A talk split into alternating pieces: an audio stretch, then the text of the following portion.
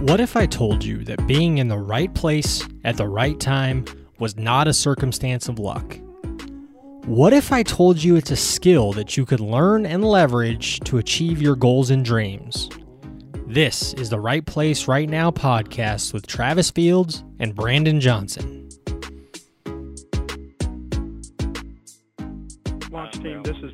On the NLM net with our final launch poll and continuing the launch countdown. NASA CE. NASA CE, go. Propulsion, go. Hydraulics, go. Electrical system, go. Flight control, Go. instrumentation, go. Com, go. LC, this is the LD on channel 1. LC, you have permission to launch. Roger, proceeding with count. Almost 15 seconds. 12, 11, 10, 9, 8, 7. We are go for the start. 5, 4, 3, 2, 1. Booster ignition and liftoff of Atlantis. Buckle up, everyone, because we're going to outer space. From the age of four, Abigail Harrison knew that she wanted to go to space.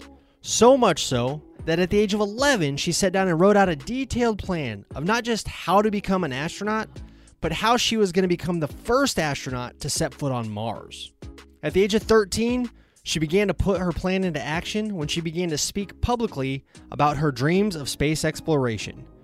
By the eighth grade, she had created an award winning State History Day project titled Debate and Diplomacy The History of the International Space Station. The project spanned both history and science and gave her access to conduct interviews with NASA astronauts and industry space experts. It was during this project that Abby created an online presence for herself and became known as Astronaut Abby.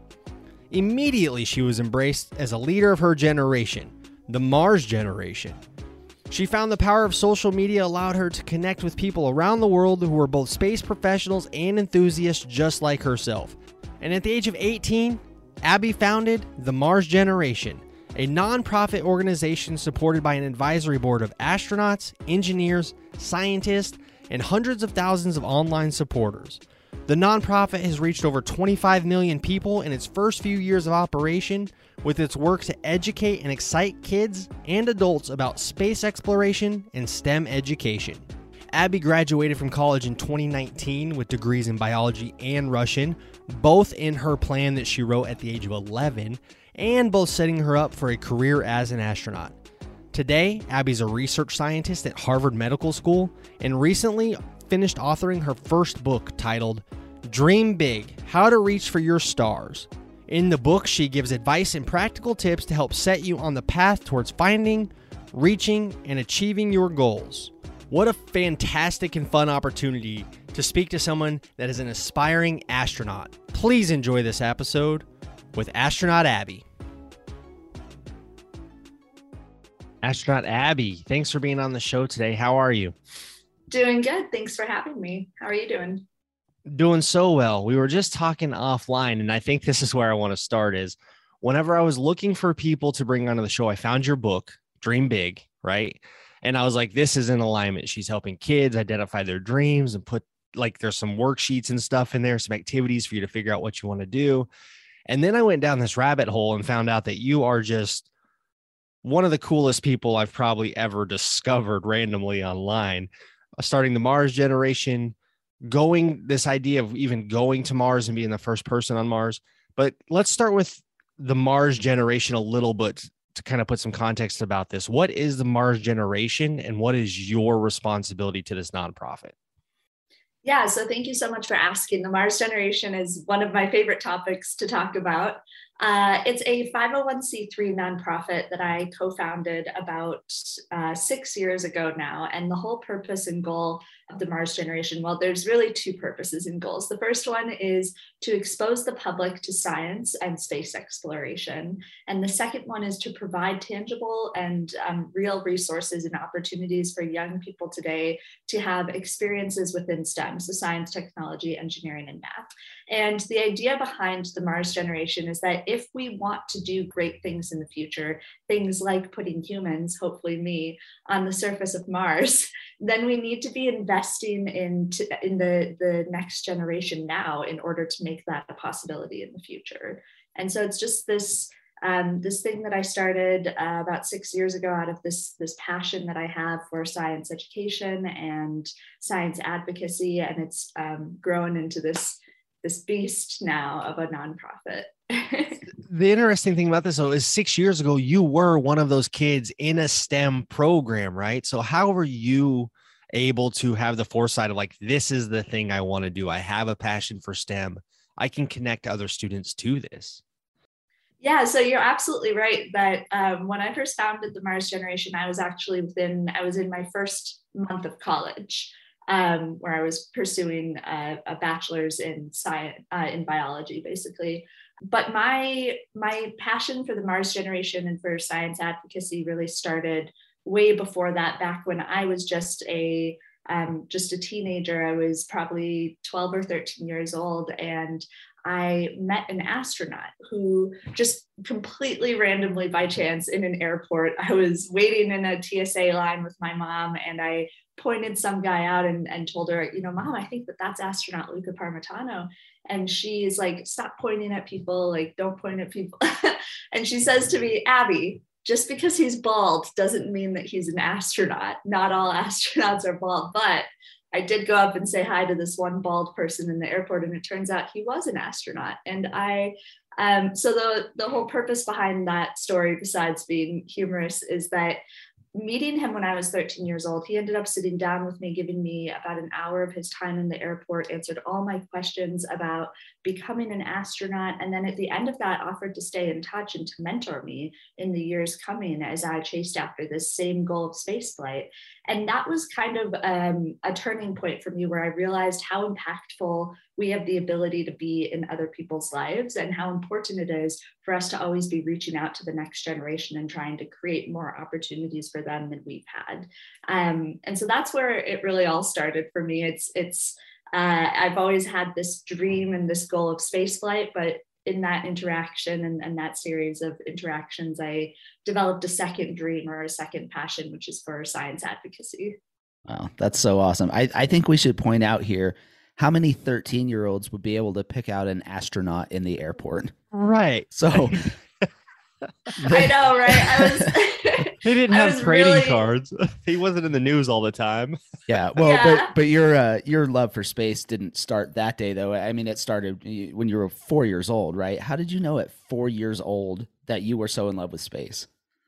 So when I was about four years old, this is actually one of my my earliest memories. You know, you have a couple of those when you think back on them of like what your what are some of the first things that you really solidly remember about the world. And for me, one of them was this instance of being probably about four years old, just standing outside. Um, my family must have just come back in. My mom and I come back home, and I just spent an extra moment out on the back porch looking up at the night sky in our backyard and I have this memory of just being awestruck, just having so many huge questions about the universe.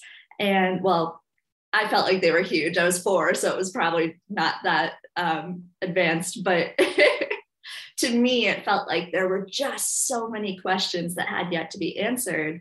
And I, I just knew in that moment that I wanted to be a part of finding those answers and exploring the mysteries of the universe and ever since then it's been uh, it's been uphill. Yeah so you you kind of realize that you want to be a part of space or you want to do something with space really young right? There's no direction with that. And then you have this awesome conversation with an astronaut.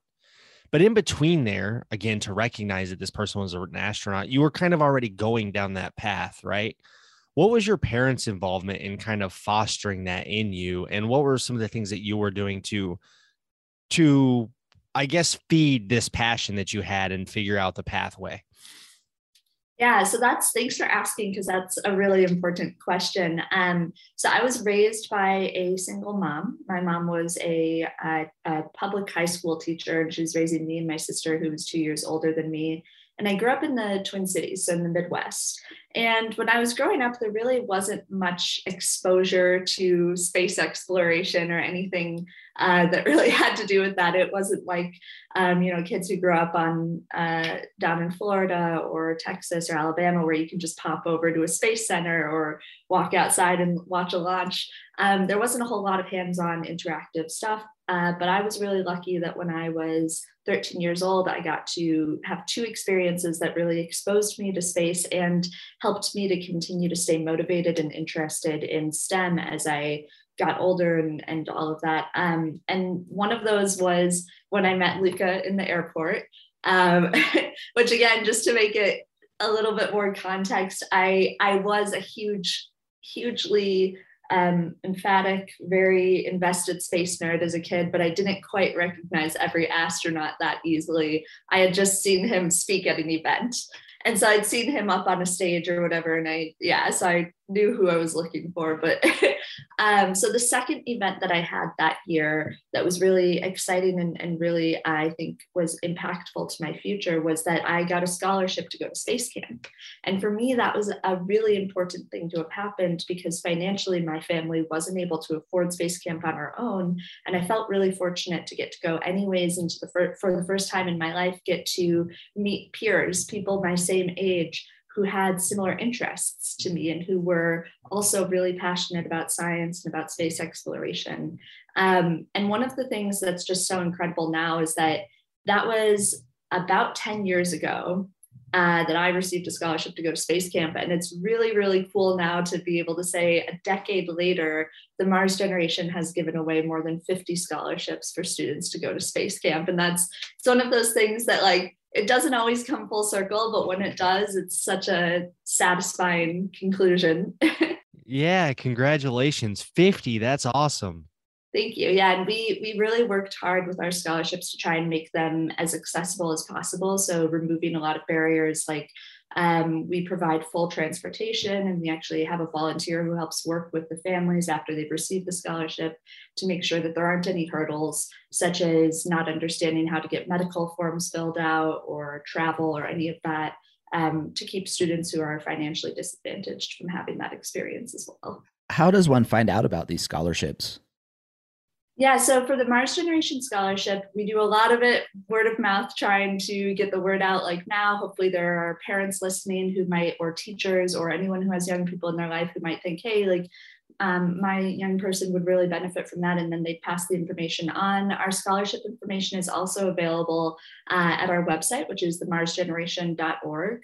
And for scholarships for young people in STEM or in any field, really, um, I, I would absolutely direct uh, young people back just for general scholarships, not for the Mars generation ones, back to the internet as your best friend here um, to be able to find. There's all kinds of fantastic lists of scholarships that are available for different stages of life, different um, interests, all of those kinds of things. And that's definitely the place to go. That's great. Yeah, we'll definitely make sure that we put that up too, because if there's probably opportunities to donate to your 501c3 there, we want to make sure that we're supporting that however we can. So if you're listening to this, you got a kid that's interested in STEM, may want to go to space, go to the science camp or the space camp, Mars generation. We'll make sure we tag that. Perfect. Thank you, Brandon. Appreciate it. Yeah. So one of the things that we like to talk about on here is is you're known all over the internet as astronaut Abby, right? Like that is your persona what is it to and you want to become this it's not just like i want to go to space i want to be this person who maybe even steps on the moon it's already been done. I want to be the first human to walk on mars. Where does that level of inspiration and, and goal setting come from? Because that is further than anybody on the planet can literally reach. Like we have these goals of our business or our relationships or losing weight. You want to walk on a different planet.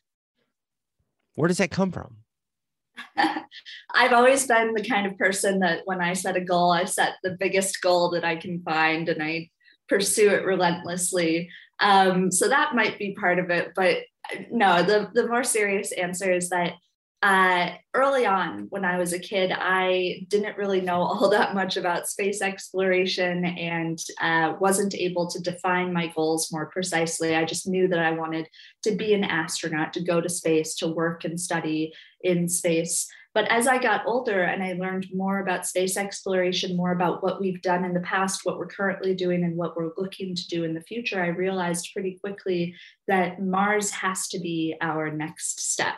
If we are going to continue to explore further within our, our solar system and, and hopefully someday outside of our own solar system as well, then we need to take this step. We need to um, essentially learn something called Earth independence, where the thing that makes Mars so important to us as explorers is that it forces us to step outside of our comfort zone in a way that we've never done before.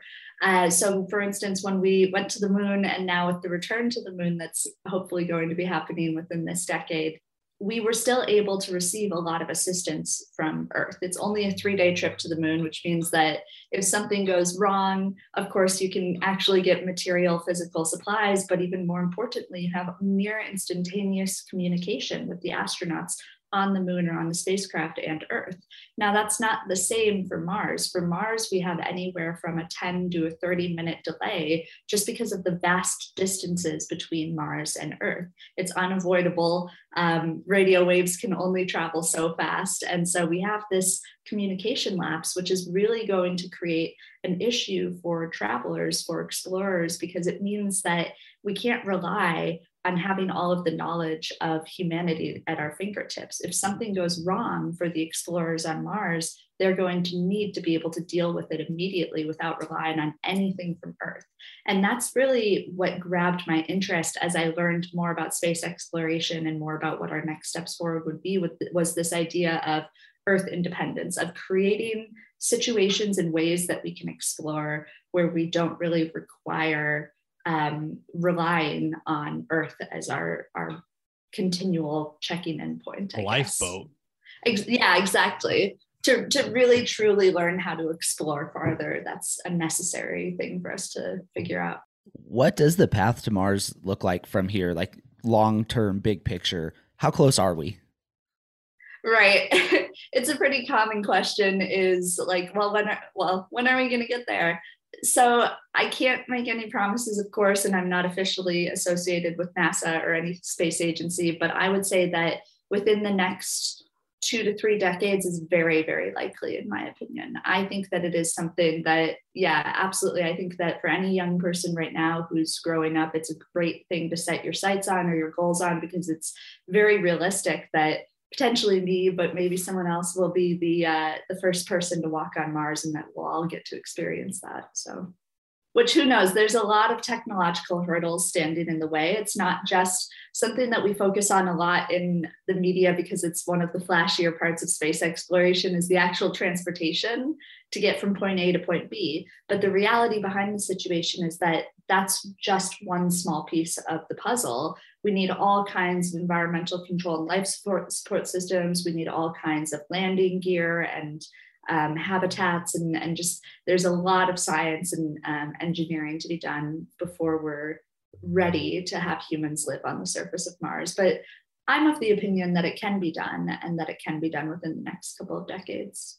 That'd be such a cool thing to see in our lifetime because I feel like we have this weird gap of space exploration, right? Like the end of the 60s, it was put a man on the moon, and that was a big thing for everybody. It was exciting. It got us and Russia competing, it got people to put away their differences and focus on the achievements of the dream of landing on the moon. And then there's this gap where, like, okay, we do some explorations of the moon, and then those phase out there's not really much else going on. And now we're privatizing space travel, right? We have these individuals with more money than they know what to do with. So they're putting regular everyday people into orbit. We might get to see someone walk on Mars, you're telling me now. So we are actually going to get to experience some of this. What are some of those big roadblocks that we need to get over in order to get to Mars, other than like the landing and stuff like that? Is there I don't even know what to ask here because I don't know what I don't know, but I feel like there's just so much involved in that that it's going to be. I felt like it was much further out than a couple decades. Yeah. So, um, what it comes down to is, I mean, and this is the case with many things in the world, what it comes down to is uh, funding. So, if NASA was being funded at a higher level, if it was being funded anywhere near the way it was funded back during the Apollo program, then it really would um, it, it's not that any of these issues that we're facing with Mars missions are unsolvable. They're just difficult and they do take resources and um, and such to solve. Uh, but so some of the some of them that are particularly interesting, apart from landing and obviously the the actual rocket from point A to point B again. Um, another one that's really, really important and impactful for us to solve or to learn more about is radiation shielding. Because Mars is, again, it's uh, outside of Earth's orbit. It's not protected by Earth's magnetosphere. And that means that um, both during the transit from Earth to Mars and during the time that astronauts actually spend on the surface of the planet, radiation is going to be a big issue. And we're going to need to develop better radiation shielding. Um, both in the spacecraft and then in the eventual habitat on the surface for the astronauts in order to protect them. And those are some of the some of the kinds of issues that um, that have to be thought about now and have been being thought about for for many many decades. And so that's part of why because it's not on it's not uncommon for when i say you know within the next couple of decades we could be on mars for people to be surprised by that because that does seem when you think about all of the daunting tasks in the way um, it seems like a pretty optimistic timeline. But the reality is that all of these things this research it's been being worked on for for decades and decades and decades now and we're fortunate enough that we get to um, come in at the tail end of that a little bit and it gives us a lot of hope for what we're going to be capable of doing in the next couple of decades. Yeah absolutely.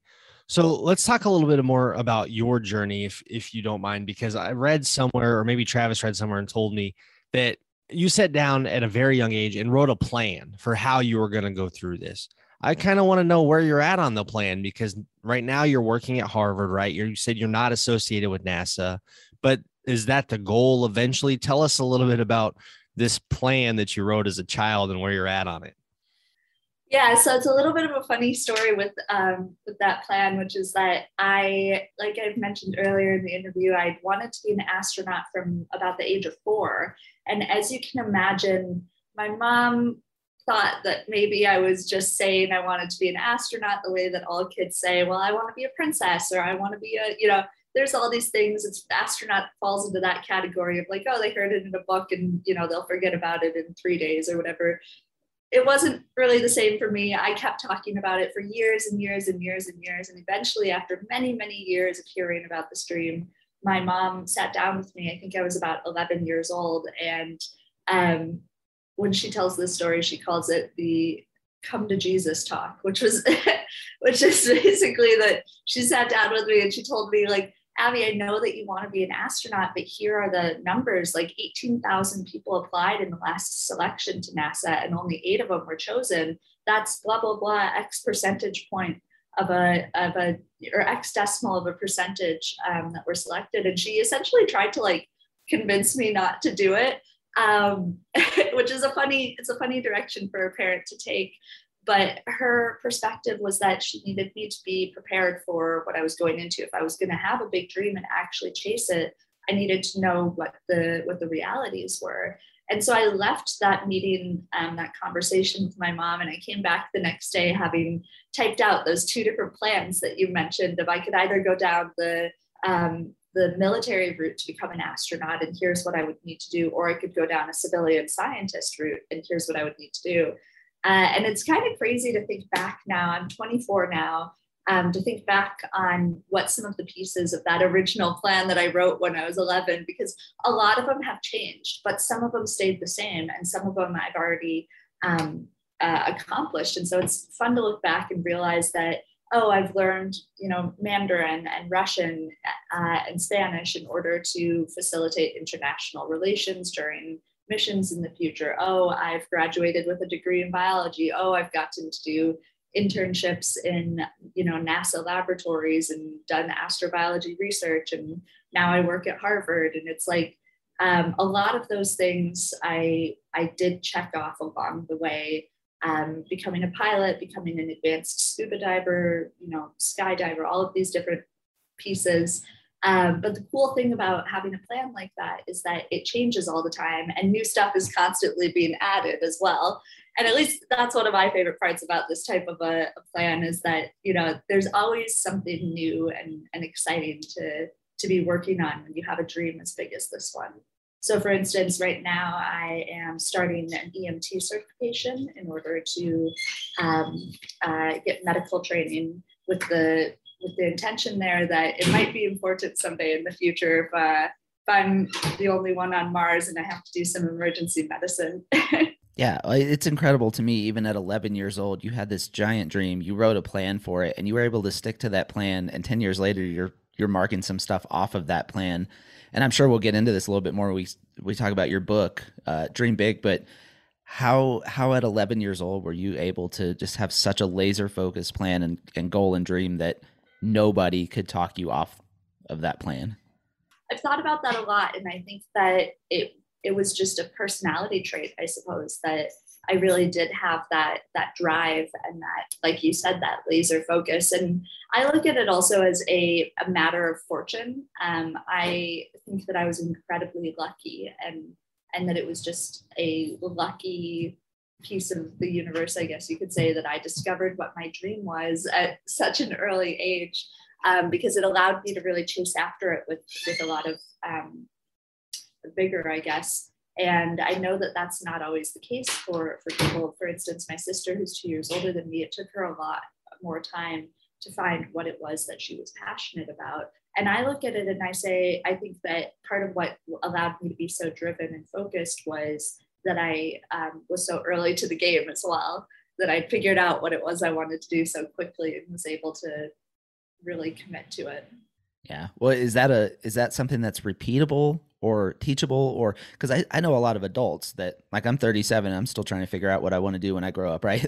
Like how many people are in that situation where we, we you don't know what your passion is or maybe you have a dream but you've been told your dream is too big and and then here's abby over here saying she wants to go to mars you know? So how do you how do you keep those dreams those big dreams at the forefront when uh, you're just hitting nothing but opposition I think that one of the best things that you can do, whether you're still chasing after your dream or you're trying to revitalize a dream that maybe um, had been dampened a little bit earlier on in life, uh, in, in both of those situations, my best piece of advice would be to really control the things that you're exposed to to the best of your abilities. So to try and create a situation where you are just passively receiving a lot of positive stimulus in your daily life. So, for instance, um, uh, making sure to follow people that are inspiring on social media, and that way, when you're if you're anything like me, spending your you know 10 minutes over a cup of coffee in the morning scrolling through social media instead of seeing things about you know xyz pop star or fashion you know yada yada. Instead i like to follow people who inspire me in that way. I can spend those couple minutes every day really um, drinking in some of that inspiration and, and surrounding myself with um, sounds hokey to say, but like positive vibes, right? I think that's brilliant. I think that's something that's definitely in our control that people don't pay enough attention to. I've scrubbed my social media frequently for that reason. If you find yourself going through it and being disheartened or feel like it's crushing your dreams, like you have control over that. Follow Abby, follow whoever that inspires you or just gives you some lift in your day. I think that's brilliant advice. Thank you. Yeah. And I think it goes like social media is such a great way to do it, but it goes into other parts of our lives as well. It's, you know, what are the what are the books or articles that we're reading? What are the other, you know, types of media that we're exposing ourselves to? Are are they things that are going to motivate us and um, and also challenge us and make us think about things differently and look at life in, in different ways and, and all of that. And so it's it's one of those things that I think a lot of times we forget that we we have the control to do that. It's it's all up to us what we surround ourselves with. And in my opinion, that is step one, the very first thing to do to um, to really make it more likely that you'll find what it is that you're passionate about or what your big dream in life is control that environment. That's awesome. Control that environment. Yep. it's a very simple thing to do, not always easy. Yeah, it's simple in in when you talk about it. Sometimes the practice can be a little bit more difficult, but it is it is one of those things where it's just like many things with a big dream, consistency is key. And so that goes for for this step as well as many other steps. Is the more consistent you are, the more um, the better results you'll see in the long run. Yeah, can we get into that consistency because you just rattled off a bunch of accomplishments that if any one most people would be happy with. You know three languages, you're working at Harvard, you're uh, fill in the blank. Your list goes on and on and on. And you just went through them like they were no big deal. But what is it about you that makes achieving these incremental steps so possible? Is there something special about you? Is it like what is it that allows you to keep being consistent, showing up and checking these things off along the way? I do think that it, it partly comes down to personality traits um, in that I, I have a lot of, uh, like we talked about earlier, a lot of um, dedication and a lot of grit. But when I say personality traits, I don't necessarily mean like, you know, there, there's a portion of that that is inherent, but I think the majority of our personalities, especially with these kinds of traits, are actually um, learned.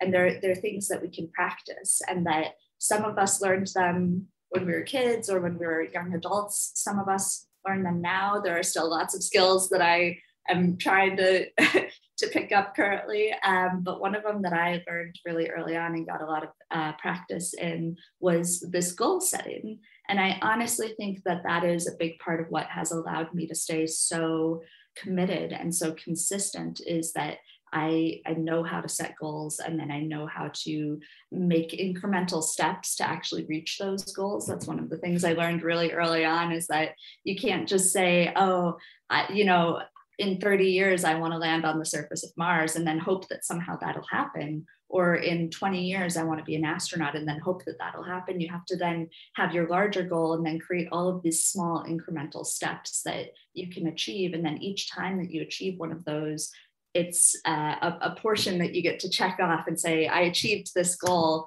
Um, if you're always waiting to achieve that, that final larger goal, you'll never get any of the positive reinforcement from having made positive um, forward moving steps. So I think that, that that's a really big part of it is learning how to break things down into manageable um, achievements. So practical yeah yeah to make it more practical and to make it something that you're not always looking towards the future saying like oh someday i'll achieve that. Instead turn it into smaller pieces that you can achieve now that will then help to drive you to continue to stay consistent to continue towards that dream in the future. What did you use to learn that? Was there a specific method or a specific curriculum?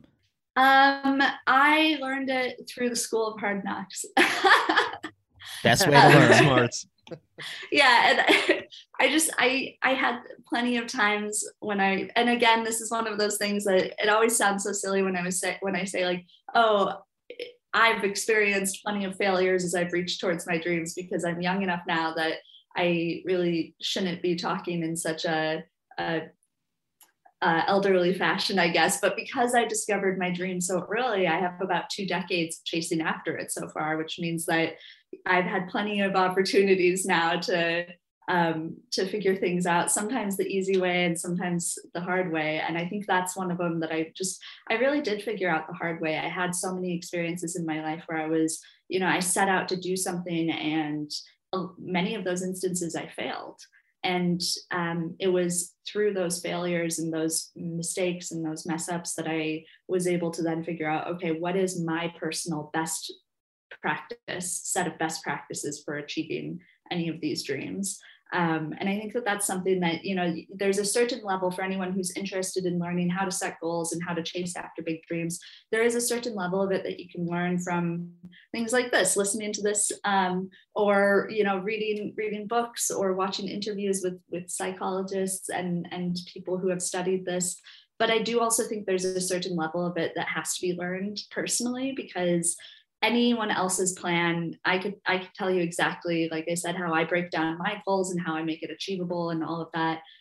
It's going to be different for each and every person which means that there has to be a portion of it that's just self-discovery and um, figuring things out the hard way to some extent. Yeah there are some principles that kind of track w- with any kind of method of learning which you've been able to capture. You have a book called dream big. Let's talk about that for a minute. How did that book come about um, so Dream Big was really it's one of those things where I'd always thought to myself in the back of my mind, I was always like, you know, I'd really love to write a book someday, but I, I definitely saw myself doing that as a, a retired, you know, having uh, already gone to Mars and back and, you know, living in some small cottage by the seaside, writing up novels or something. I did not expect it. when people ask me what I want to do when I get back from, you know, Mars, I'm like, I don't what do you even do at that point? Like, your vision's impeccable though for your future. Like seriously, you're you're, you're already thinking about what am I going to do when I get back from after I land on Mars. Mars. I love it you got to have something to come back to, right? but so all of that to say, um, uh, all of that to say that I never uh, really imagined myself at this stage in life writing a book, but it's an opportunity that I almost stumbled into. I found myself in the right place at the right time and uh, had an agent who really was who found me actually a literary agent and was really compelled by the work that i was doing with the mars generation and felt like this story was one that would be good to get out into the world. And so I worked with her for a couple years on this concept, trying to figure out like what was the right book that I wanted to write. Because um, originally she came to me and thought like, well, maybe an autobiography or something like that. And I was like, well, I'm not a narcissist, so I can't.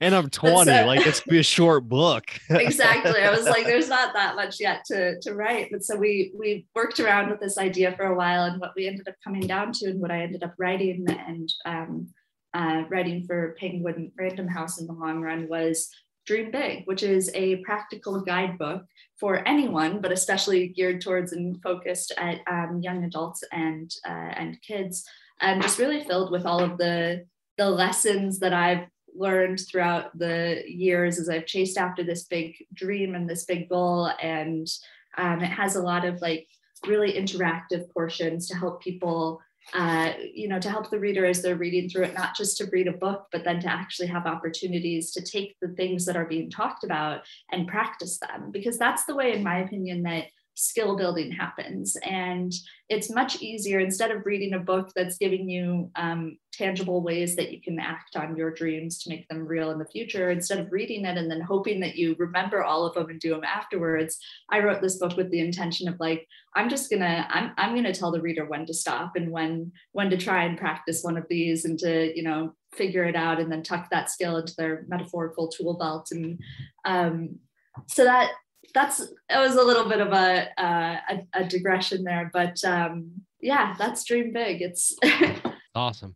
What is so? What are some of the principles of, of dreaming big? And the the subtitle, "How to Reach for Your Stars." So that to me implies that there's some discovery there of like, what are my stars? Can you give us some of the principles or some of the high notes of your book and where it walks us through?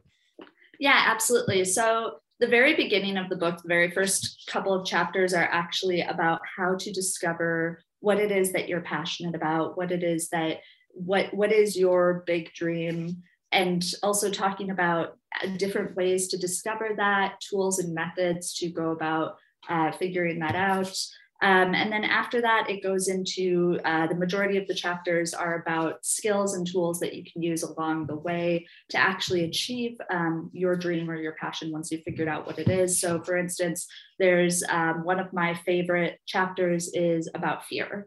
And so that's something that whether you have a dream like mine, where there's a lot of uh, physical danger that's involved, real or, fear at Mars.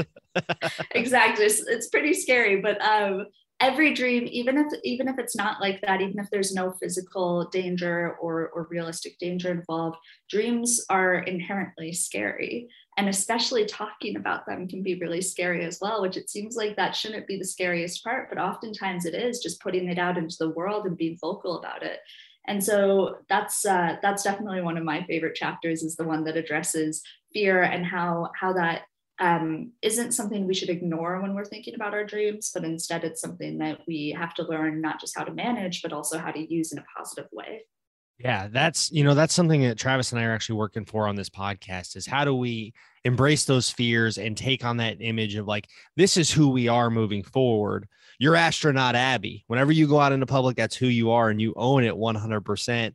And telling people those goals, especially as a kid, what was that feedback from your peers? And I know you have you've controlled your environment a little bit now, but you have to have some backlash of that's ridiculous, right?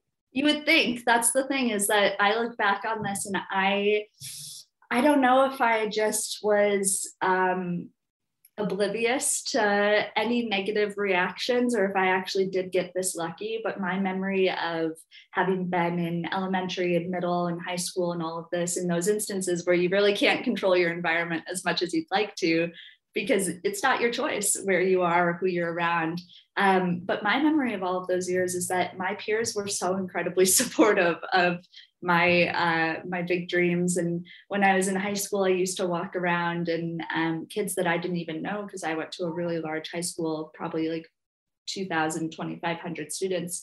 Kids that I wouldn't even know would like point at me in the hallway and call out like, "Hey, there's our astronaut!" Like, "Hey, buddy, did you know that she's going to go to space someday?" And it was just like instead of being bullied or taunted or anything like that, I had all of these people around me who were really supportive and who were excited about the fact that someone from our our um, you know local area had these big dreams and was acting on them. And i don't know how much of that like i said i'm not sure how much of that was fortune that i just ended up with a good bunch of kids or whatever or how much of it was the level of confidence that i had when i spoke about my dream because i think that that helped to some extent. It's hard to make fun of someone or to poke fun at their dreams when they have just an unshakable confidence in in it. Yeah. When they have a 15 year plan, 30 year plan written out, two exactly. paths, not one plan, two pathways. Just in case, you know. Mom, here's how we're doing with this. Yeah. Well, maybe that's the teachable moment. Just be oblivious to the naysayers, right? Yeah. I mean, what's the point of listening to them anyways? So just completely turn that off. well, we only have a, probably about 10 more minutes of your time here. There's still a lot of really cool stuff I want to touch on. You talked about you're working towards your EMT to kind of check one of those boxes on your plan. What are some other things that you're working on right now that's in alignment with the goal? And how are you navigating the long term plan right now? So, in terms of things that I'm currently working on, a couple things in addition to that EMT, I'm also currently working on an instrument rating, which I am already a pilot, but I'm working on the next step as a pilot is basically to get something called an instrument rating, which allows you to fly in poor weather conditions and poor visibility. So that is um, one of the pieces that I'm working on right now. Uh, in addition to that, I just finished applying to grad school, which is why I look so exhausted all the time nowadays. No, I'm kidding. Yep. um, yeah. So that was, uh, yeah, that's a slog for sure. um, no, so I just finished applying to grad school. So fingers crossed that uh, in the next couple of months, I'll have good news on that front. But that's really the next big step for me in terms of um, when I look at my plan and I, I, break it up into these smaller pieces of some of them are uh, things that I can do along the way, such as becoming a pilot or um, getting my EMT or any of those types of smaller pieces. But some of them take a fair amount of time, such as getting a PhD. And so that's definitely one that I put into a, a box of um, when you ask about like what are the longer term steps on my plan, definitely uh, graduate school is a long term one that I'm acting on currently. And what is your field of study going to be in grad school? biogeochemistry. Bless you. Say that again. I know, right? I couldn't pick just one field, so I went for the largest one I could find. Um, so I'm really interested in biogeochemistry, which is essentially a, what it sounds like. It's a combination of biology, geology, and chemistry, and it's a way that we're able to more, um, I guess you could say, more holistically or from a more wholesome perspective, look at the environment and environmental features. So, in particular, I have an interest in um, deep sea marine biology. And so, when you're looking at environments like that, you have to really consider all of the the not just the biology but also the geology and the chemistry that are involved in those types of unique habitats. That you know we've hear we hear that deep water exploration is very similar to space exploration in the fact that it's it's kind of untouchable. But to me that feels like two completely different worlds. How is that intentionally getting you towards your goal of walking on mars? Yeah so it's it's a good question. Um, one of the things that i learned early on was that in order to make this a a meaningful and realistic thing to pursue this this huge dream of becoming an astronaut and, and walking on mars in order to make that realistic to pursue i had to make sure that everything that i did along the way was worthwhile to me to do even if i never achieve my dream. Even if i never end up in space i want to be able to look back on my life and say that was still a life that was well lived and you know I, I, enjoyed it and i feel like i made a difference. And so that's how i kind of um, looked at this perspective of choosing what to study and what to specialize in was i wanted to choose something that would help prepare me uh, to apply to the astronaut program but also choose something that i was passionate about and interested in apart from from its connection to, to space. So that was an important portion of why i chose this field. But the other portion is that working in such difficult environments, working in, in the extremes that we find here on Earth, helps prepare us then to work in the extremes that we find not on Earth as well. So even though you're kind of going to uh, extreme differences when you're talking about deep sea environments, you have a lot of pressure, you have a lot of temperature variation, all of that once you go to space, you find that you have similar issues that you're working with. You have huge temperature variations, you have huge issues with pressurization. Um, all of these uh, different resource management skills that you need for deep sea exploration, you also need for space exploration. And so I think I have hopefully found the sweet spot of a, a field that's really exciting and intriguing to me and also kind of meets that, that goal of um, continuing to create skills that will be applicable to space travel. You're brilliant. You're astronaut brilliant. Thank you. Uh, yeah, it's great. A lot of people see things like this and they see all the things you have to do, right? You need grad school and you need your EMT certification, you need 17 languages in your back pocket, and you need all these life experiences to be what do you call earth independent. Yeah. Yep. To gain okay. earth independence. So you basically have to be independent on your own away from earth. Like, so you're setting all these things up in your favor. It feels like for a parent, that would be a very expensive path to go on. For a for a parent who's sitting here and we've talked a little bit about your scholarships but their their son or daughter wants to explore the stream of space. What are some pathways other than your scholarship opportunities that they can kind of stack those odds in their favor? Because it feels like it would be a hard it's hard to come about the resources for something this big as being a part of NASA or space exploration. Yeah, it is. And that's one of the big issues is that there is a, a resource gap here of um, what people have the ability both to put on their resume, but even in the first place be exposed to. Uh, and, and that's a huge problem. It's something that at the Mars generation, so anyone who's um, listening should definitely keep an eye out because we are hoping to expand our scholarship programs actually within the next couple of months to start covering some of these um, experiences for uh, students who are within their college years as well. Um, but outside of that, uh, my best piece of advice, two pieces. One would be um, for parents and, uh, and young people who are interested in space and in STEM to really lean into community resources and to um, start uh, start that process by either emailing or calling or, or visiting um, teachers and um, librarians in the area, and uh, if there are any social workers at the school, anyone like that.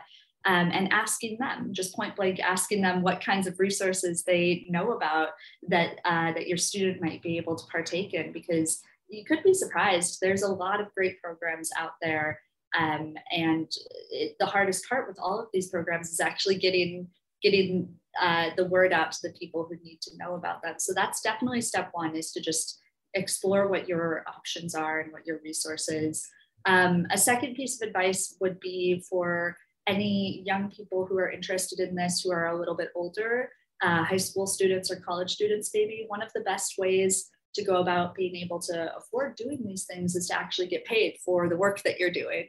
And so, my biggest um, piece of advice for students of that age would be to look for summer internships and to don't ever think that you're too young um, to, to do a summer internship in a field that you're interested in because it's absolutely appropriate for high school students to be reaching out to professors, to be asking if they have any open spots or would be interested in having a summer intern, or to apply through some of the more that's one way that students can do it. You can also apply directly through programs um, that have already been set up. So, for instance, NASA has a fantastic internship program where you can intern on all kinds of different projects, ranging in you know electrical engineering, biology, communications and writing, anything you could imagine, you can intern in um, with NASA. And you're not you're not too young to do that. Like there there really isn't um, an age that I would say is too young. And I think uh, that's something that a lot of people don't realize is that those opportunities are out there. You just have to proactively be looking for them. Oh, that's brilliant advice. And I think that is a great place to leave this. So, to find you, the marsgeneration.org or is it astronautabby.com? Those are the two websites, correct? Yes. Yep. Those are both, uh, you can find me at both of those. And then myself and the Mars Generation are also on pretty much every social media platform. So feel free to come join us there as well. Yeah, check out the blog. There's some fantastic stuff there as well. You're doing great work. Thank you, Abby, for everything that you do and the support that you provide young people who are excited about science, tech, engineering, math, space. You're you're killing it. Thank you. I appreciate it. It was a pleasure to talk with you guys today. And if anyone out there is listening, Abby is proof that your goals are not too big. Exactly. Any goal that you put out there can't possibly sound crazy compared to my goal. So feel free to just put them all out there. yeah. Well, Abby, you are an incredible human. You're inspiring. I think people are really going to enjoy this this interview, and I can't wait to see what you do in the future. And I, I like honestly, I can't wait to see what you do when you come back from Mars someday. finally write that series of novels, right? yeah, that's it. Well, thank you so much for well, thank you. Uh, spending some time with us this morning, and look forward to to seeing what you do in the future. Thank you so much. I appreciate it. Thanks, Abby. It's been a pleasure.